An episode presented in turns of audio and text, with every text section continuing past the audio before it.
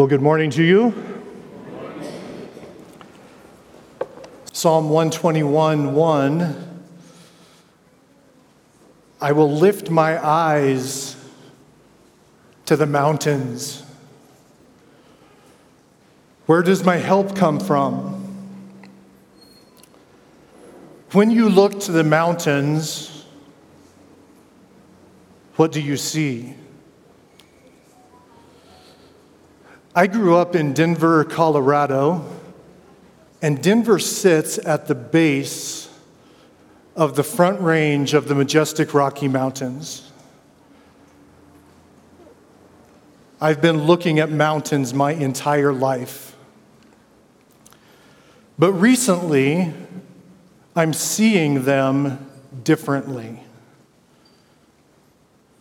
There are 58 peaks in Colorado that rise 14,000 feet above sea level. They're known as the Colorado 14ers, and people come from all over the world to climb Colorado's mountains. And until last year, even though I had grown up in Colorado, I had never been on the summit of one of Colorado's 14ers. And so I started. And in the last year, I've been able to summit a dozen of Colorado's 14ers. And you may ask, why? Uh, there are days when I'm grinding up a mountain where I ask the same The views are spectacular at the top, they're breathtaking. There is definitely a sense of accomplishment in getting to a summit. But for me, the reason I started climbing Colorado 14ers was training. Because I had my eye set on another mountain. Since the time that we worked in Ethiopia many, many years ago. I've always had it in the back of my mind that I would like to try to climb Africa's mountain, Mount Kilimanjaro. At 19,341 feet, it's the tallest peak in Africa, and it's also the tallest freestanding mountain in the world. So, this time, next week, my son will be joining me. We're going down to Tanzania and we will attempt to climb Mount Kilimanjaro. And again, I think it's a good question. Why? Why would you climb that mountain? Uh, maybe it's my attempt to just push back on my own aging process.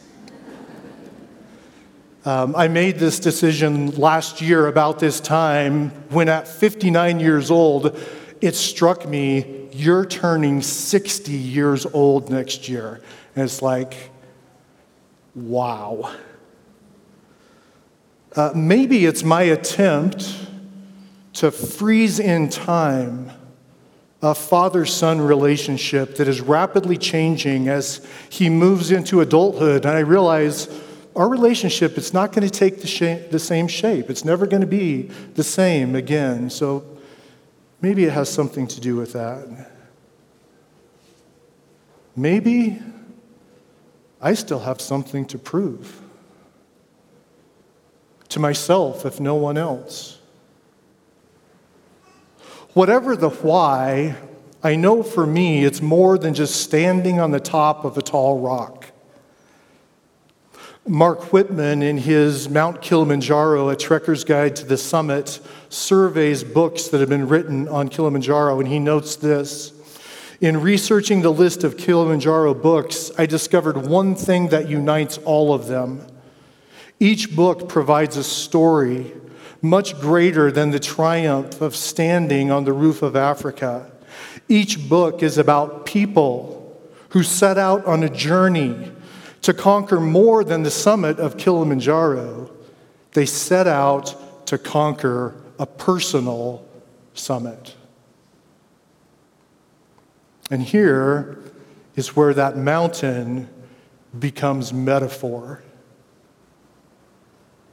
What does it stand for? What does it symbolize?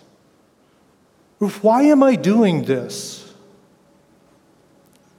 Mountains are obvious, but I think fitting metaphors for our life experience.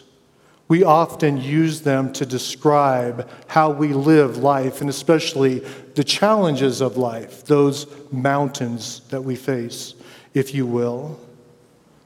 So let me ask you what mountains are you facing?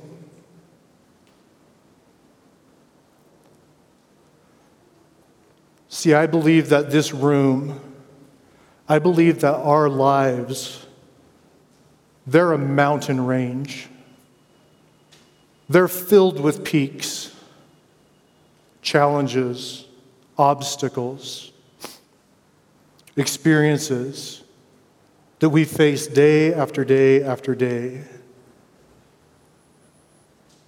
What peaks in your life experience remain unconquered? Can you identify right now in your life some personal summit?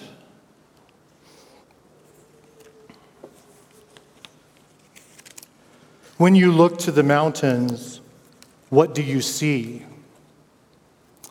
Uh, today, I would like for us to take a short trek into Scripture. Uh, think about this with me, if, if you would. One might say that mountains provide the literal geographic backdrop for the most significant events that shape our faith. Beginning on Horeb, moving to Mount Sinai, Mount Carmel, the Mount of Olives, Mount Calvary. But Scripture also uses mountains as metaphor to talk about how we experience life. In fact, Jesus tells us that our faith can move mountains. And so, join me if you would. Open your Bibles to Luke chapter 9, and I would like for us to spend just a little bit of time on the mountain. Luke chapter 9, and I'm going to begin reading in verse 28. And could I ask you just to stand with me in honor of the reading of God's word, beginning with Luke chapter 28? Now, about eight days after saying after these sayings, he took with him Peter and John and James and went up on the mountain to pray. And as he was praying, the appearance of his face was altered, and his clothing became dazzling white. And behold, two men were talking with him, Moses and Elijah, who appeared in glory and spoke of his departure, which he was about to accomplish at Jerusalem.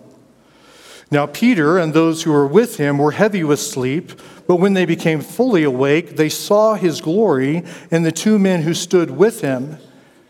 And as the men were parting from him, Peter said to Jesus, Master, it is good that we are here.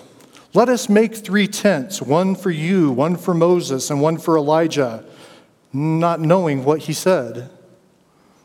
And as he was saying these things, a cloud came and overshadowed them, and they were afraid as they entered the cloud. And a voice came from the cloud saying, This is my son, my chosen one. Listen to him. And when the voice had spoken, Jesus was found alone. And they kept silent and told no one in those days anything of what they had seen.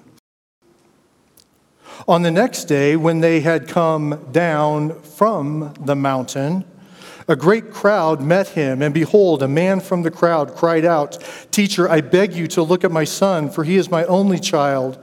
And behold, a spirit seizes him, and he suddenly cries out. It convulses him so that he foams at the mouth and shatters him and will hardly leave him. And I begged your disciples to cast it out, but they could not. And Jesus answered, O faithless and twisted generation, how long am I to be with you and bear with you? Bring your son here. While he was coming, the demon threw him to the ground and convulsed him. But Jesus rebuked the unclean spirit and healed the boy and gave him back to his father. And they were all astonished at the majesty of God. But while they were marveling at everything he was doing, Jesus said to his disciples, Let these words sink into your ears. The Son of Man is about to be delivered into the hands of men. But they did not understand this saying, and it was concealed from them so that they might not perceive it, and they were afraid to ask him about this saying. An argument arose among them as to which of them was the greatest. But Jesus, knowing the reasoning of their hearts, took a child and put him by his side and said to them, Whoever receives this child in my name receives me, and whoever receives him, whoever receives me receives him who sent me. For, the, for he who is least among you is the one who is great. And John answered, Master, we saw someone casting out demons in your name, and we told him to stop, because he does not follow us. But Jesus said to him, Do not stop him, for the one who is not against you is for you. And then verse 51 when the days drew near for him to be taken up, he set his face to go to Jerusalem, and he sent messengers ahead of him who went and entered a village of the Samaritans to make preparations for him. But the people did not receive him because his face was set towards Jerusalem. And when his disciples, John and James, saw it, they said, Lord, do you want us to call fire down from heaven and consume them? But he turned and rebuked them, and they went on to another village. May God grant us eyes to see his heart through his word. And God's people said, Amen. You may be seated.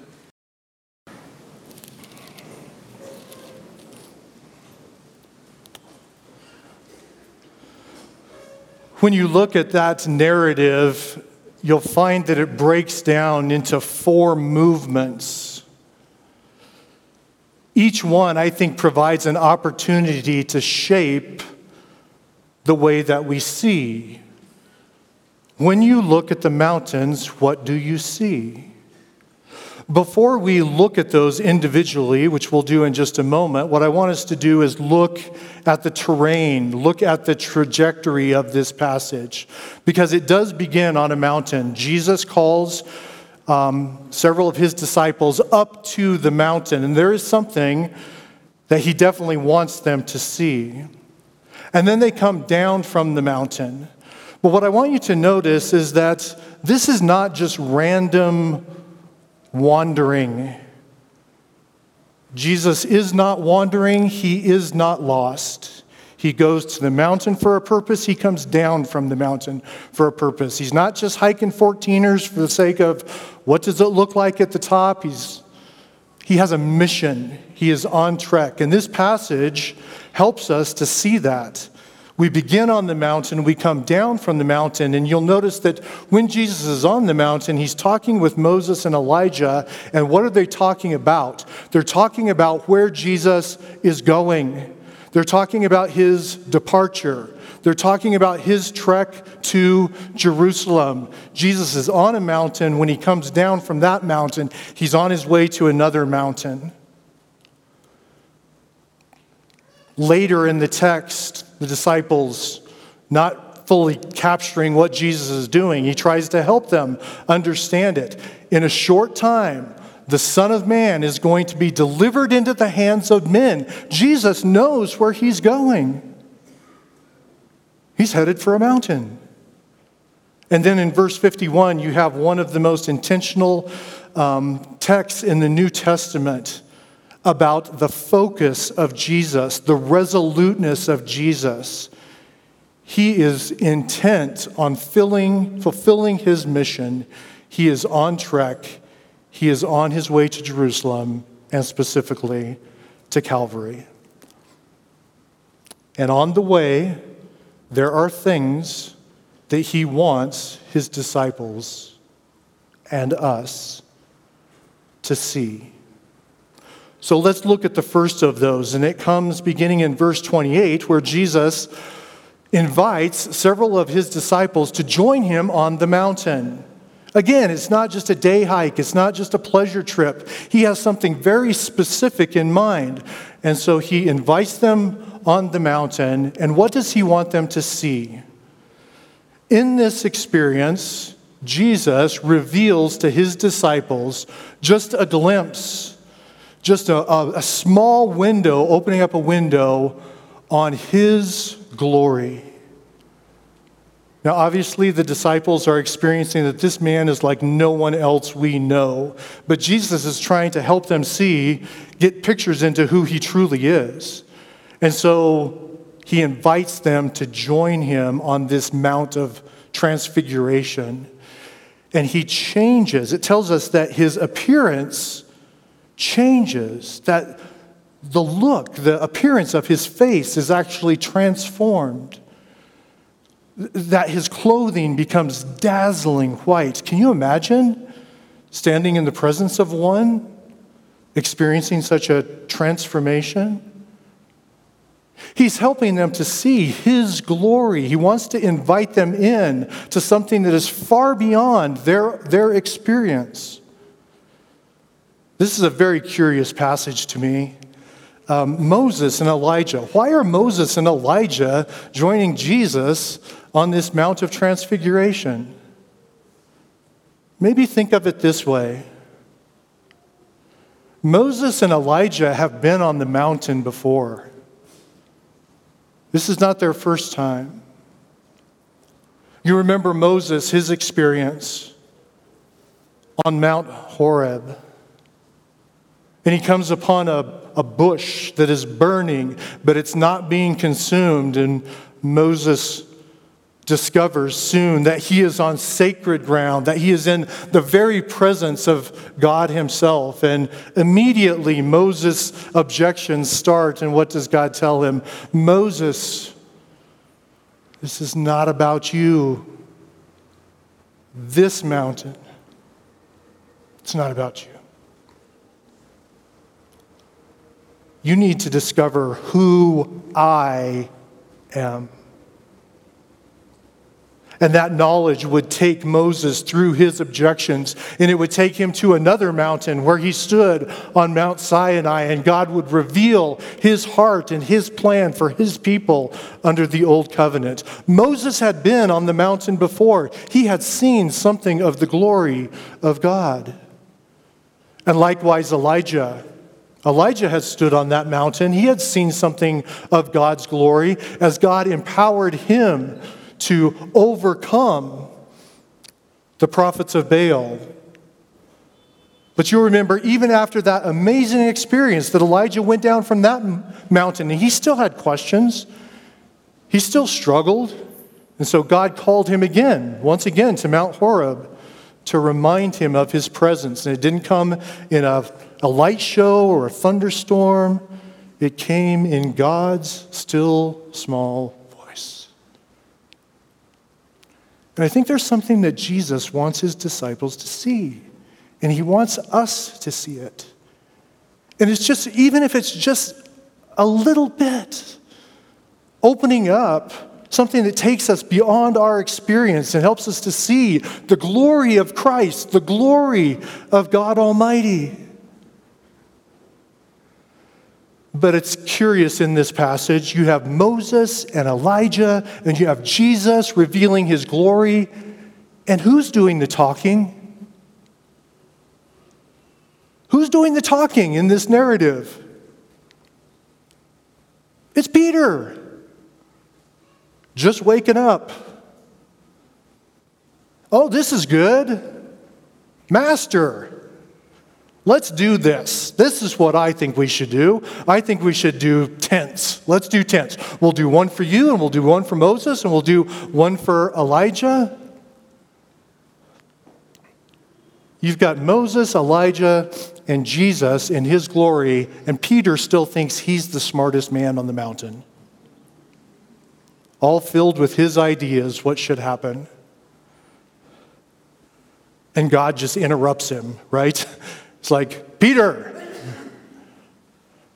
this is my son. Listen to him. Here's the amazing thing in our first observation principle from this passage. Here's the thing that's amazing to me I'm Peter. I'm Peter.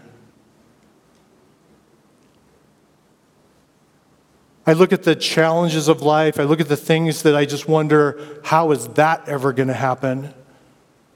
And usually, what I'm preoccupied with are my ideas.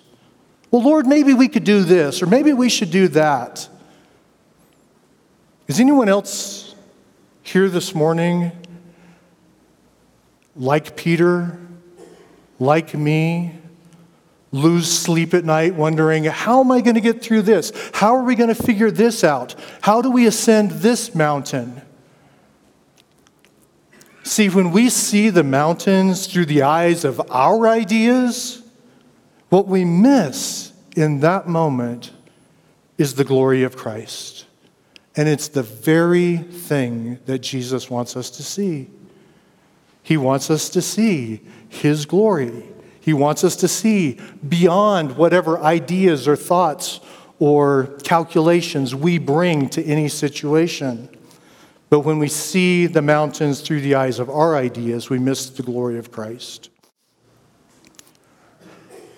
And you may ask, well, how does that even happen? Because, like, I haven't experienced many mountaintop experiences like that in my life. I haven't seen the revealing of Christ's face and clothes in the way that they did. How are we supposed to navigate through that? And I'm not exactly sure, but I think the text at least points us in the right direction.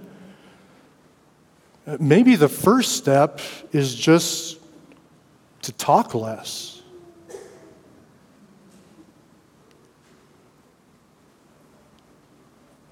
Spend less time trying to work it out, figure it out, talk it out, and listen.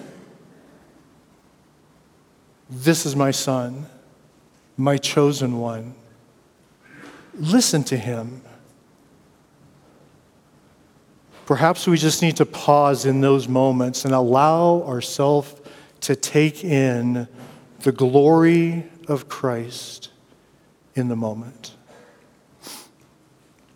I think there's a second movement, a second thing that Jesus wants to help his disciples see in this passage as they look at the mountains. Notice that in verse 28, they are on the mountain, but then they descend from the mountain. And this is always the way that life is. In fact, we use this very language. We talk about how, well, you can't live on the mountaintop. You can't, uh, you can't maintain that mountaintop experience. You have to come back to life. You have to come back down to the valley. You have to come back down to reality.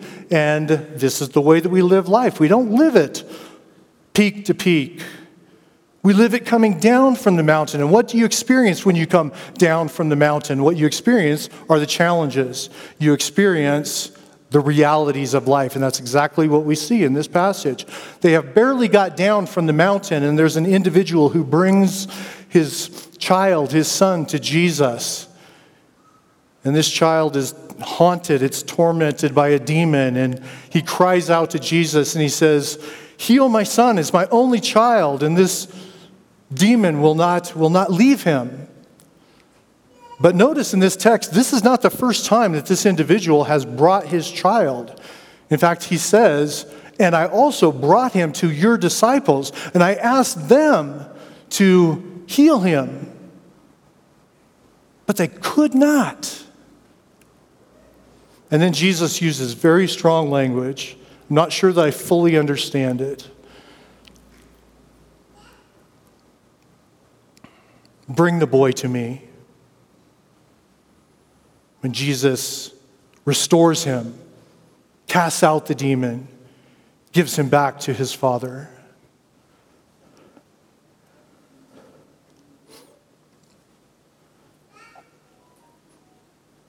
It's evident that God, that Christ, gives us ability. He gives us gifts some in common, some unique.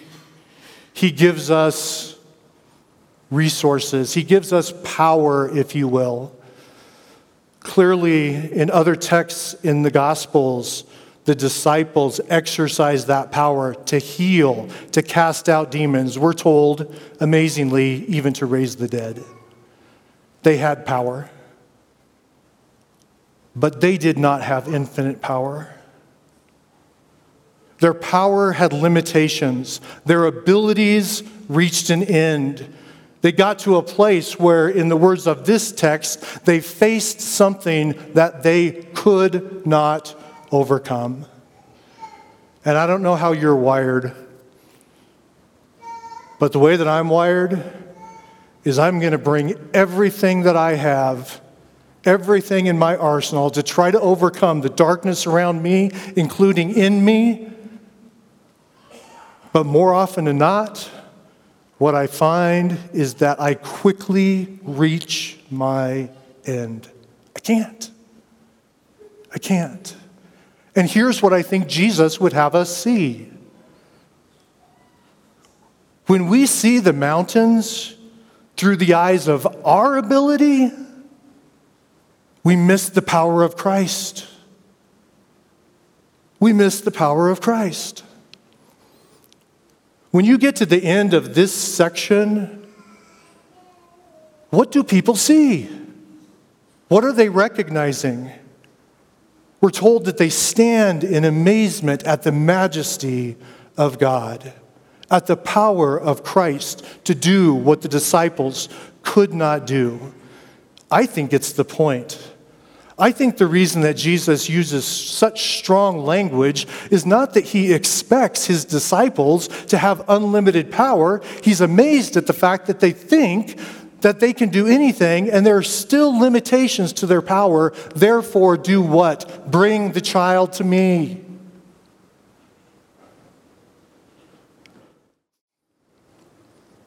So, how does that work?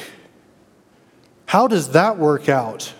How do we move from our limited power, our limited resources, our limited abilities into the infinite power of Christ? Well, this morning I would like to tell you I don't know. I don't know how that happens. I just know it does. I just know as a human race, we reach our end. And what do we do when we get to the end of that? It's not a dead end. It's the point of this passage. Jesus is on mission. Bring the child to me. I don't know how that works. What do you do when you do your best, when you fight the best that you can? When you face the darkness within you and around you, and it just gets darker. What do you do when you boldly stand up in the face of the demon and you call him out and he laughs in your face and he casts you to the ground? He shatters your life and the lives around you. Hardly leave you. All I know is that when you reach that point, you're not at your end. This is the point. There is a power in Christ that takes us beyond our abilities. And how that happens, I'm not sure. I've seen it happen for people who have traumatic backgrounds, pain and trauma beyond belief, who through years of reflection and counseling have found freedom. It's the power of Christ. And there are times there are times where Jesus just speaks a word, where he just breaks in and he says, That's enough. Leave him alone. Get out of him. And he sets us free. I don't know how he does it. He does it however he wants to do it. But the point is, if we just see the mountains of our life through the eyes of our ability, what we miss is the power of Christ. There's a third movement, if you will, in the passage, and this one begins, verse 46, I believe. So, after all of this, Okay? After this amazing deliverance, there's a conversation that breaks out among the disciples. And what's the topic of the conversation? The power of Christ? What Jesus had just accomplished? The majesty of God? The topic of conversation became hey, among us, who do you think's the greatest? Amazing. I think it's another mountain. See, this is the mountain that we face every day when we look into the mirror. Is the mountain of our own ego. It's the mountain of our own pride. It's the mountain that we're trying to ascend as we have this inner dialogue with ourself that sometimes becomes an outward argument in which we try to convince ourselves I'm important. I matter. I make a difference. Look what I've achieved. Look what I'm doing. Surely my life has significance.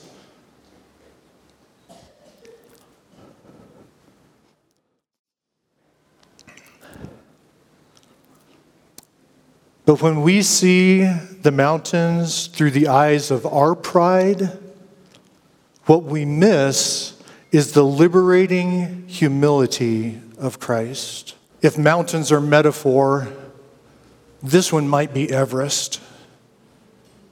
It might be the biggest.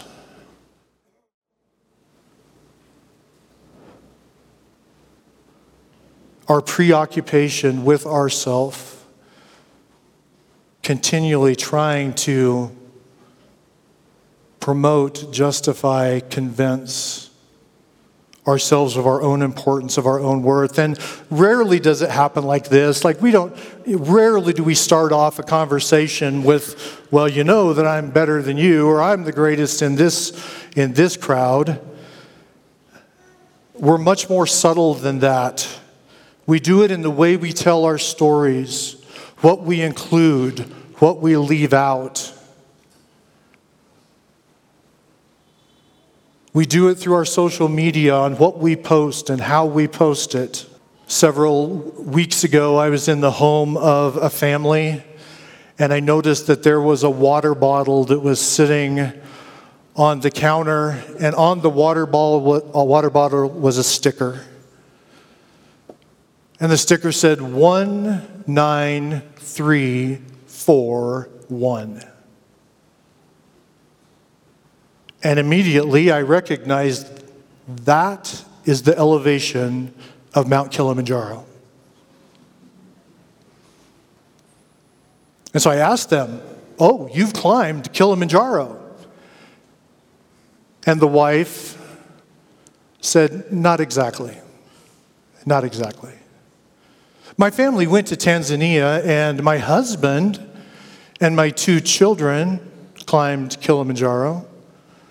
But as I was climbing that mountain, I developed high altitude sickness and I didn't finish. And then she looked at me and she said, I'm okay with that.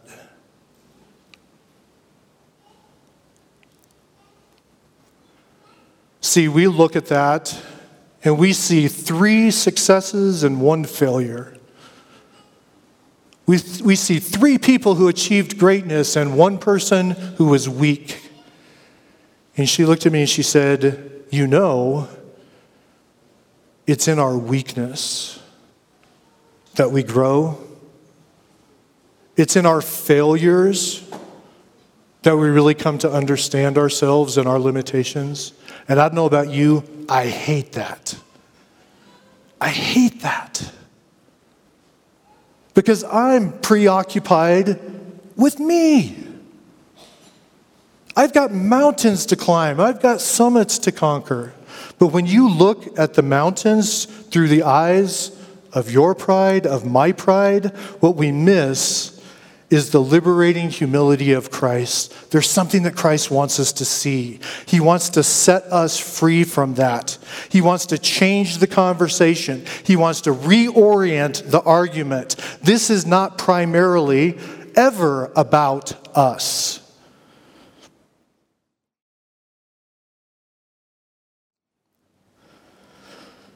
We want to be the poster child for the success, for the achievement. And what Jesus says, you don't need to be a poster child for anything. It's not about you. What I want you to be, what I'm inviting you to be, is not the poster child, just the child. Just be the child.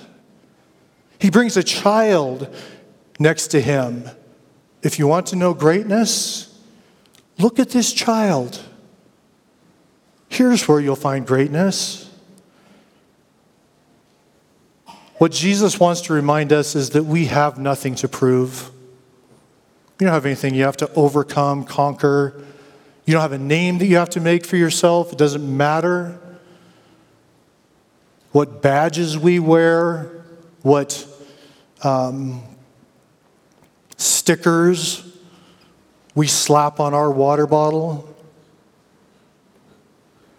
When we see the mountains through the eyes of our ability, we miss the power of Christ.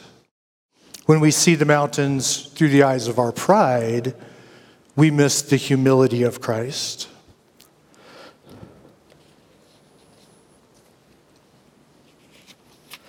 There's one final movement in this narrative. And it begins in verse 51. And it's where Jesus dials in. He focuses his direction, his energy, and it tells us that he, in some texts, resolutely uh, moves to Jerusalem or that he sets his face towards Jerusalem. But Jesus clearly is on mission he has an intention. He's moving towards Jerusalem and he's moving to Calvary.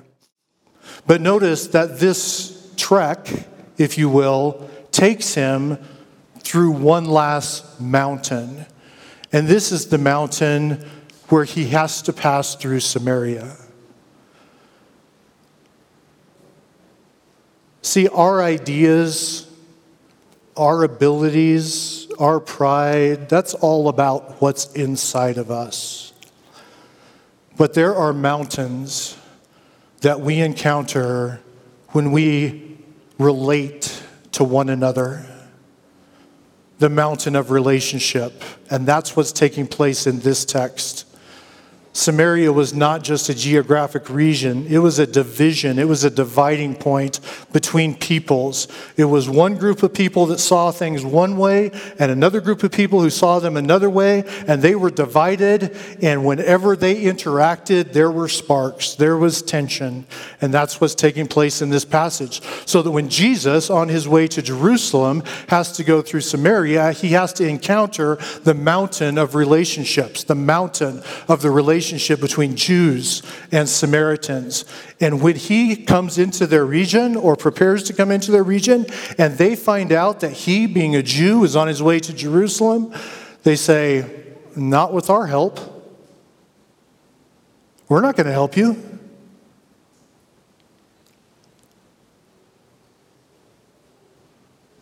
And the human response, the, the response of his disciples is, Oh, yeah? You're not going to help us? Well, Jesus, shall we destroy them? Shall we call down fire from heaven to consume them? There is a mountain of relationship tension, struggle, and we experience it in our marriages, in our friend groups, in our extended family, in our nation, and in our world. And we could spend some time here, and you all know we could. I don't think it's my place this morning to try to comment or commentate on the way that this tension is experienced in this country. We all just know that it is. But what I am, I think, able to do is comment, uh, comment on it in my own country.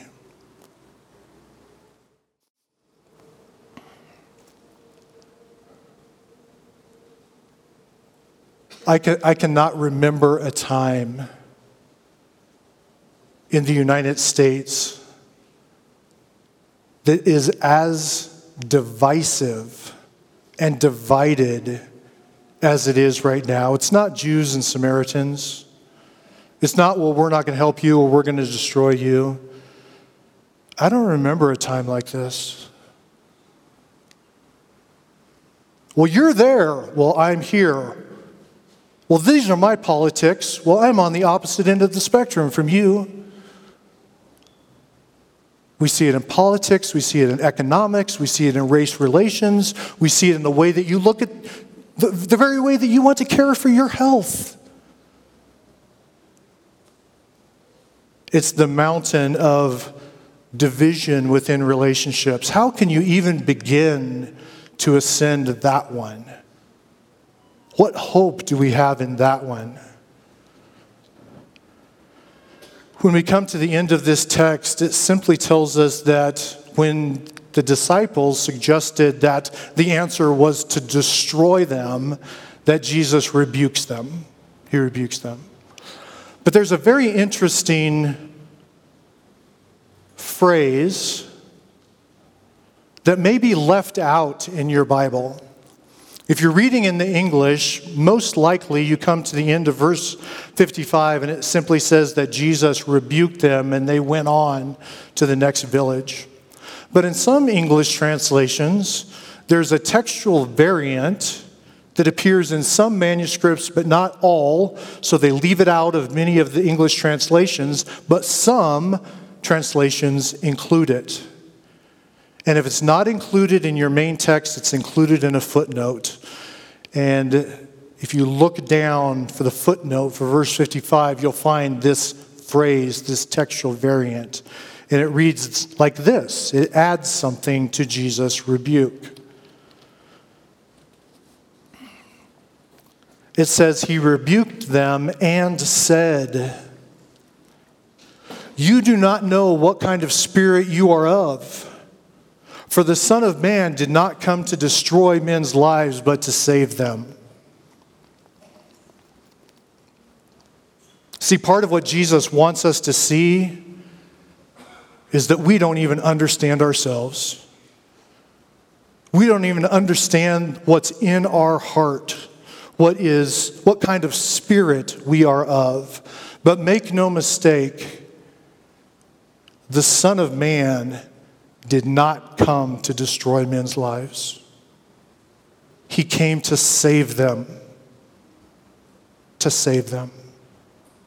And I don't know whether this textual variant is best kept in the main body of the text. I don't know that, but this is what I do know. The point that is making is absolutely the point. It is the truth. Nothing truer has been spoken. It is the gospel. It's the reason Jesus is on mission. It is the point. You do not know what kind of spirit you are of, but the Son of Man did not come to destroy men's lives, but to save them. It's the reason that he's on the mountain. It's the reason that he comes down from the mountain. It's the reason he's going to Jerusalem. It's the reason he's going to Calvary because he's not come to destroy, he's come to save. But when I look at the mountains through the eyes of my destructive spirit, what I miss is the redemptive heart of Christ.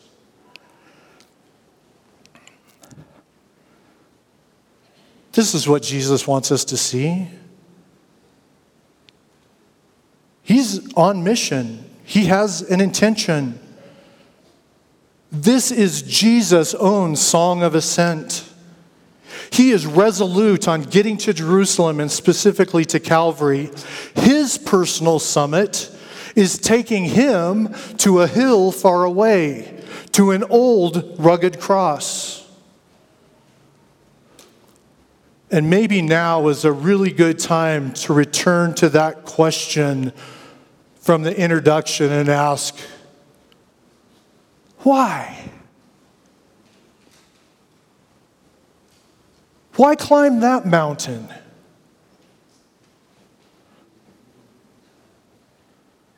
We have an expression in English, and we say, Well, that's not a mountain that I'm willing to die on. This, this is the mountain that Jesus is willing to die on.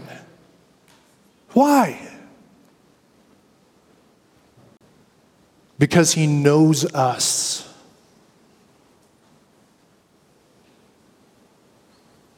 He did then, and he does now. He knows that left to ourselves, we're going to look at the mountains of our life and we're going to lean into our ideas.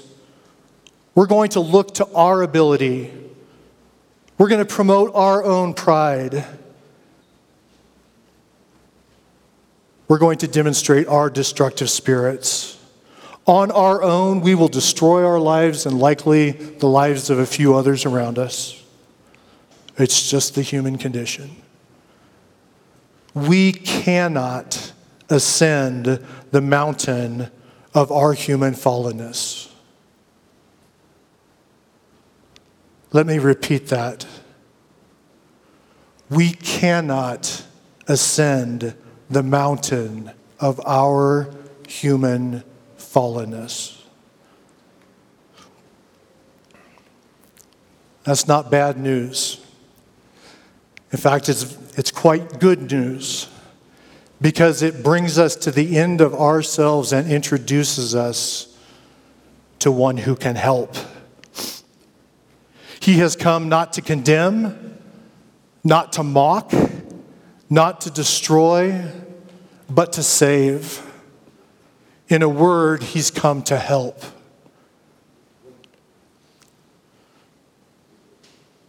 When you look to the mountains, what do you see?